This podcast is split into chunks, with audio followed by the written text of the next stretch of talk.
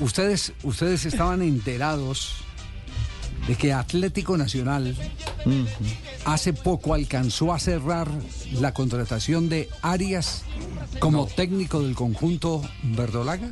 El hoy entrenador de Independiente Medellín. Sí.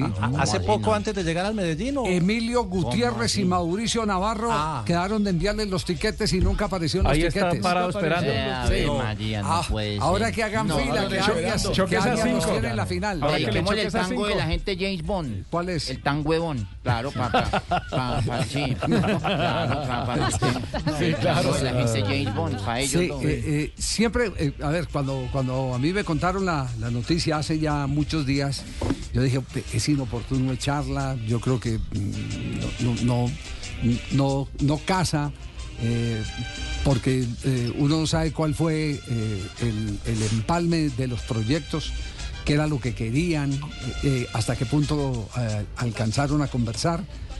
Pero ya ayer cuando, cuando llamé a Bifuente y le dije, bueno, contame, eh, eh, lo de Arias llegó a ser tan serio, tan serio con Atlético Nacional y me dice, claro. Gutiérrez, el expresidente, y Navarro le quedaron de mandar los tiquetes y nunca le llegaron los tiquetes a Montevideo para que viniera a cerrar la operación con el Atlético Nacional.